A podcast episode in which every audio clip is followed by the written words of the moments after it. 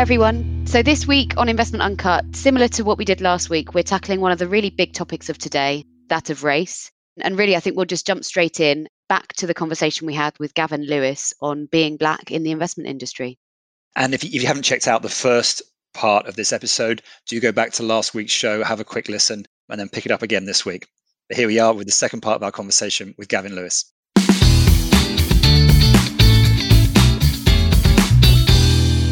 Welcome to Investment Uncut. In Investment Uncut, we cut through the noise when it comes to investing. We're digging deeper to try and bring clarity to your investment decisions. I'm Dan Mikulskis. And I'm Mary Spencer. Investment Uncut is brought to you by the investment team at LCP. LCP provide investment advice to some of the largest institutional investors in the UK, including pension funds, wealth managers, and sovereign funds. Find out more at lcp.uk.com. I've heard you talk before, Gavin, I think, about the specific acronym BAME, which is often used to sort of group together a variety of sort of non-white ethnic groups. I think what you said is that you kind of feel we need to get rid of that and, and sort of move on. So could you maybe share your thoughts on that? When we sat down as members of the diversity project, the brief we, we were given was BAME, Black, Asian, Minority, Ethnic, increase the representation of all those groups. And it didn't feel appropriate because when you look at the representation in the industry, you have certain sections of the Indian community, I should say, are performing well and are represented. Are they well represented? Don't know, but they are definitely represented at like all levels, senior levels, as well as um, entry and mid. Then when you look at like, even if you just stick with the A, right, stick with the Asian, there's an underrepresentation of Bangladeshis and Pakistanis. And then when you look at black, there's definitely an underrepresentation of black, but actually UK born black people seem to be performing the worst. There are some other black professionals who've been helicoptered in from the US, maybe the West Indies and West Africa, who are doing well. So even when you break that down, there's a challenge. And then, then within black, you have Caribbeans and Americans and West Africans, and the performance of those groups are all different. So we just felt that this umbrella term wasn't appropriate to try and build a, strategy around. And then this is how we felt about it personally. So I would never refer to myself as BAME. Why would anyone else I'm a black person. I've always been a black person, and I'm comfortable saying that. If BAME is a HR term, it's not very helpful. We don't think, and if it's to get around your comfort of saying black, well, we kind of need to get over that. And in the course of a conversation, we never say white or black people. I make a point to say white people because I think we need to start getting comfortable saying white people and black people and brown people. And until we can do that, I don't think we're going to. If we can't even get over that, then we've got no chance of actually dealing with dealing with the issue. So the term itself, I think we have some issues with, some challenges with. And then in terms of what we've decided to do, we have focused on black because we felt that probably alongside Bangladeshis and Pakistanis, that was the most challenged demographic, and particularly UK born black people. And that's where we started. And that's not to suggest that there shouldn't be a talk about, I don't know, talk about brown, talk about Asians and it's just that there should also be like discussions around poor white kids and that demographic and social mobility. So this isn't to the exclusion of everything else. We just think to deal with it properly, probably need to focus on it. I mean, particularly given that my perception anyway is one of the sort of drivers with talk about black is to start those conversations and they're very personal conversations about very personal experiences and actually if you called it talk about BAME and then you've got a whole plethora of different types of experiences from different groups it maybe weakens some of the points that are being made in the first initiative or drive. I think you could be right there that perhaps there is an element of BAME that's created to avoid the discomfort of using the word black, because I can just tell from my own discomfort at sort of saying that.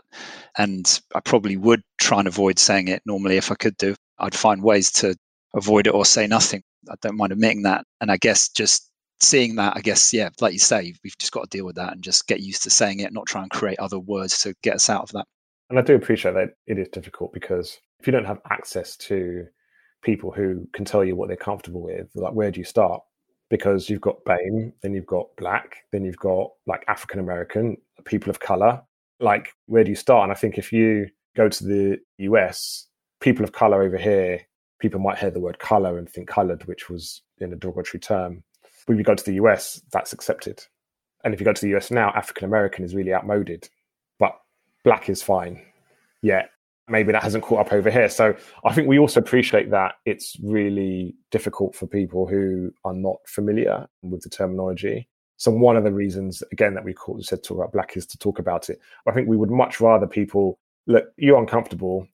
If you just said, "Look, this is very uncomfortable. We're going to make some mistakes," you'll get all the leeway that you need, and that's because you're trying to deal with the subject. It's much better that than not talk about it, because then that just stops the conversation from happening, which stops you from dealing with the issues. And I guess people naturally probably don't like to admit they're uncomfortable, but actually that is a really big step in this whole discussion, isn't it? Is Dan, you mentioned you were reading the book White Fragility. I guess it probably speaks to some of these sorts of issues that no one likes feeling uncomfortable. No one likes admitting any weakness, really, naturally.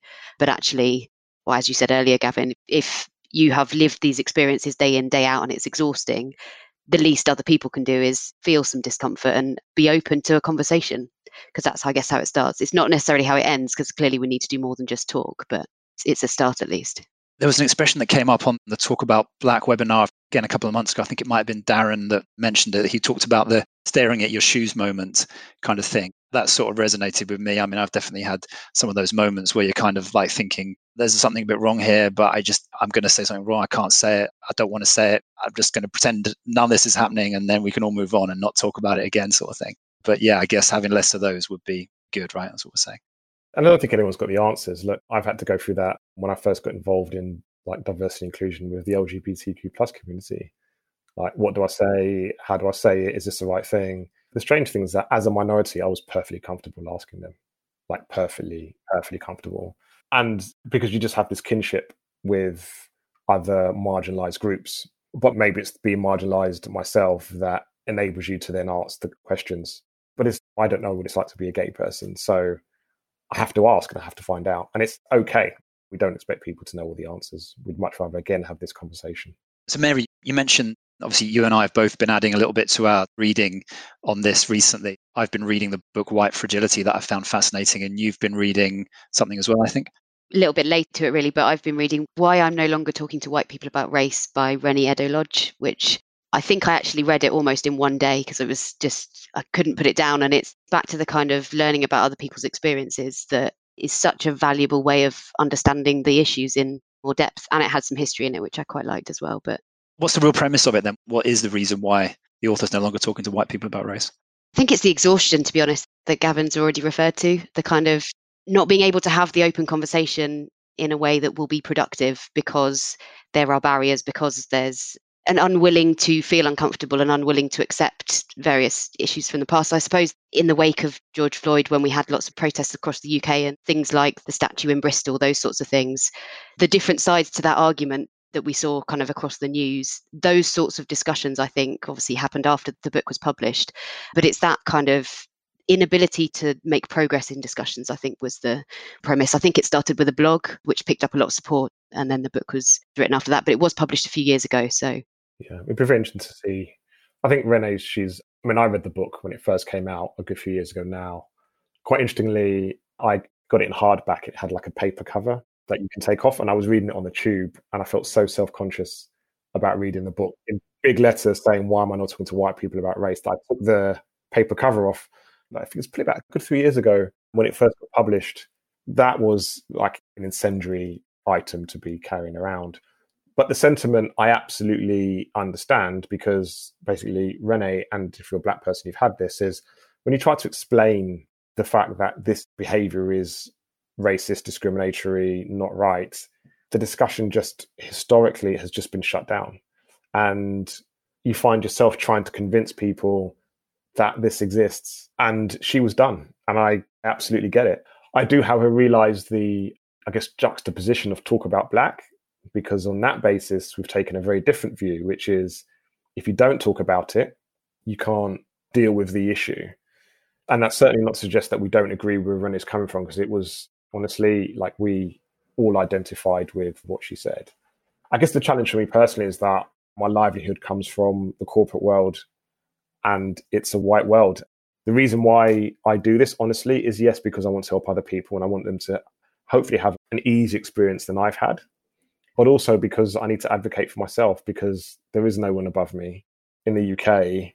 The crazy thing is that I am it. Me and a few other people are the senior black people in the industry. There is no other layer. well, there is. Sorry, that's not fair. There is. They're a small bunch, and they've got their own stuff to deal with. But certainly in the asset management industry, when I look above, there are very, very few, probably with the exception of Dawid. So if I don't do this, I don't think I could stay in the industry because it got to the point where something had to change, something had to give, and it was either the industry or me. So we kind of have to if we want to reach our potential, quite simply. I don't know what Reni's take would be on where things are now. I do follow her on Twitter, and I know she's been still talking about the book. But the other thing is, I think it will now be acceptable to carry that book around with the wrapper on because I think that's where people are, and that is progress, some progress. I think she did comment. I think sales of her book soared immediately after the events earlier in the year. And I think I saw a comment from her saying, It's great that lots of people are reading my book, but please read it and absorb it and act on it. Don't just read it because it's popular right now. And I guess that's back to some of the stuff we said right at the start in terms of momentum. And when there's loads in the news about it, it's at the forefront of everyone's minds. But the important thing is to keep it at that stage so that change happens. Yeah, I think so. And I also think that whilst this is like I think certainly for white people who just get into grips with this, also just be mindful of the interactions you are having. So when the incidents in the US first happened and people realized there's actually a problem, honestly, for a lot of the black people, we were like, we know there's a problem. Like, where have you been? We've been talking about this for years and we've been telling you, and we were never allowed to talk about it. Hence Reni's book. But I think when the issues came to the fore, what we then had is this like light bulb moment where white people said, "Ah, I now get it. I didn't realize." Great, but then what we then had is that outpouring of grief, like directed at us. So there was this guilt that came with it for some, not for everyone, even you might add, but for some, and we had to receive that guilt. And it's an interesting dynamic because then we had to receive the guilt. So we ended up in a strange position where certainly we were kind of being asked to make people feel better because they didn't know. And then it was, what can we do? We were then being asked, can you then help us fix the problem? And so it's just a really interesting analysis of the power dynamic. So even if it wasn't intended, the way it's received is so those incidents really hurt black people in the US and in the UK globally, but it didn't hurt any more than in the others that we saw it was something else. So we've been feeling this pain either by watching, seeing, or experiencing ourselves. But then obviously everything came to a head. But what you then had is in our darkest moments, we weren't allowed to grieve because we were trying to make everyone else feel better, which is the power dynamic. Whether it's intentioned or not, that's kind of the way that it played out. And then the way that it then manifests itself is can you help us fix the problem? Tell us what to do. How do we do it? Which is the realization of that, which is, well, f- for a start, we're minorities, we're powerless, we're disenfranchised. If we could have fixed it, we would have done it by now. But then there is the onus. The onus should be on basically, which is what Reni's saying, which is the onus should be on the white majority to now that you understand, it should be, oh my God, I didn't know that you were feeling this way. How can I make you feel better? That should have been the first conversation. The second conversation could be, how do we fix this for you or with you? That's the way the conversation should go. It has not. So, as well as dealing with how you feel about it personally, then in this strange scenario where, and we've made a rod for our own backs, right? Because we have this profile, we stand up for this. So obviously, we are like the lightning rods for this, and we know that. And a lot of yoga and meditation helps us get through, but not everyone has taken that stance and it's very very difficult to then be reconciling how you feel about the situation finally getting people to realize that actually you weren't making it up and maybe you have been treated badly but then having to make everyone feel better about it and find solutions it's a lot to take on without asking you to make us all feel better or to fix everything perhaps we could try and get towards a few few suggestions for listeners who are out there thinking what should i be doing and perhaps we could start with books and things that people might read to sort of try and give them better context for the conversations? Is that we'd ask people to start? So I think you said, Mary, that in Reni's book there was a bit of history, but if you want a really, really good understanding of British history, there's a book by David Olusoga called Black and British: A Forgotten History, which is immense. So if you really want, to understand it, I know people can't see it, and that's back to front anyway, but that's it is quite a tome. We'll put a link in the show notes. That sounds really interesting. Okay. And then, well. if you want a different take on I guess, the societal structure of racism. There's an amazing book by Isabel Wilkerson called Caste. It's called The Lies That Divide Us. Again, so I absorb this. Again, it's quite a tome. You can see how many notes notes I've made in it. That's how amazing it is. But that is it goes back to front. But that is excellent. Really, really, really good. And then I thought, as you're quite cerebral, you might appreciate some things not related to race. I do read your reviews on LinkedIn, Dan. Always very, really interesting. I'm always wired. So I wake up at four o'clock in the morning thinking about a new idea or something. So I need to find some ways of calming down. So I saw this this in the bookshop called The Art of Rest by Claudia Hammond. How to find respite in a modern age. And actually it doesn't tell you anything you don't already know. I won't give it away because there's a top 10 of restful things to do. But it actually does tell you what is restful and what is not. Oh, Surprisingly, podcast about race is not in the top 10. So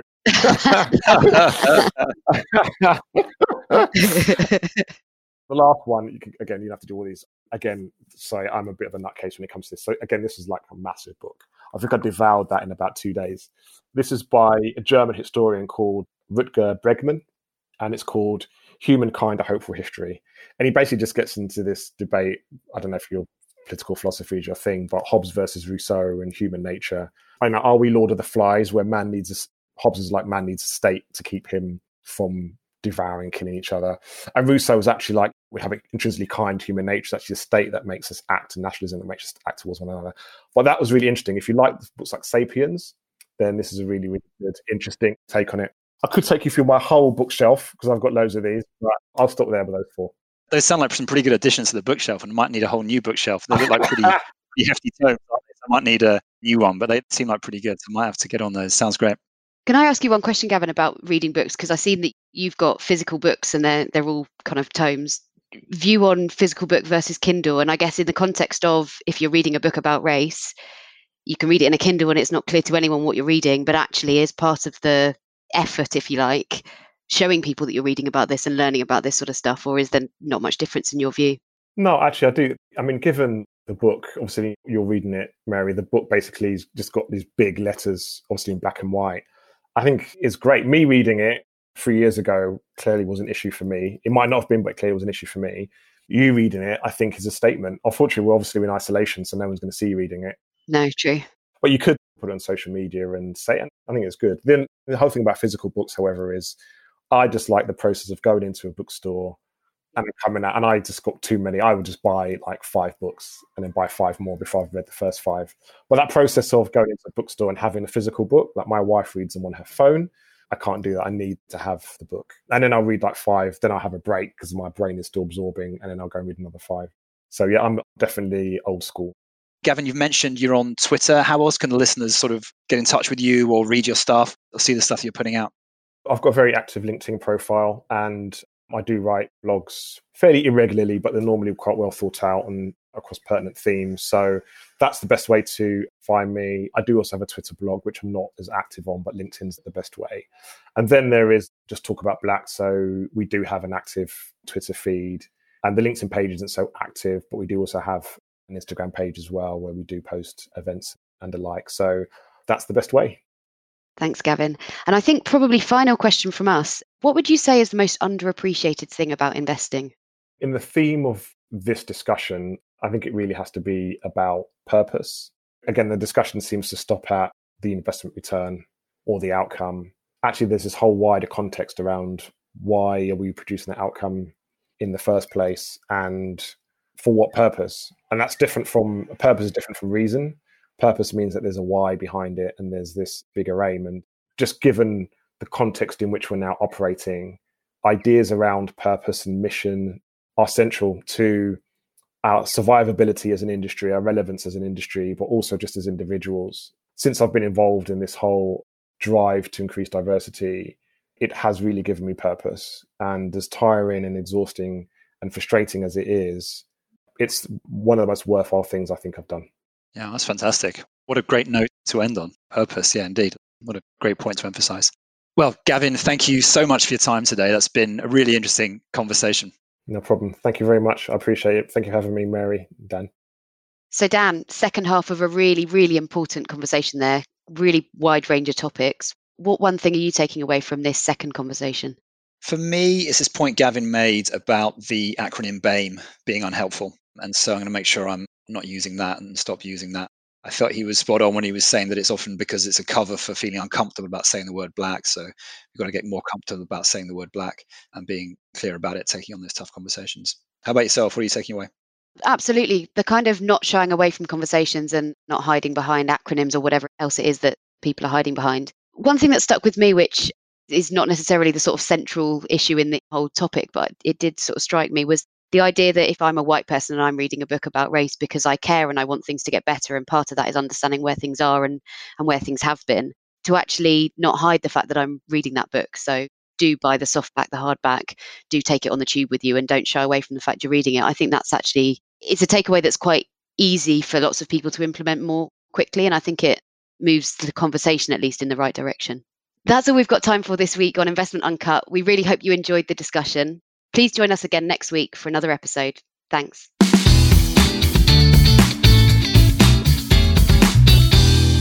Our podcast is for information and marketing purposes only and does not constitute any form of investment or financial advice. For more information, please refer to our marketing privacy policy on the LCP website.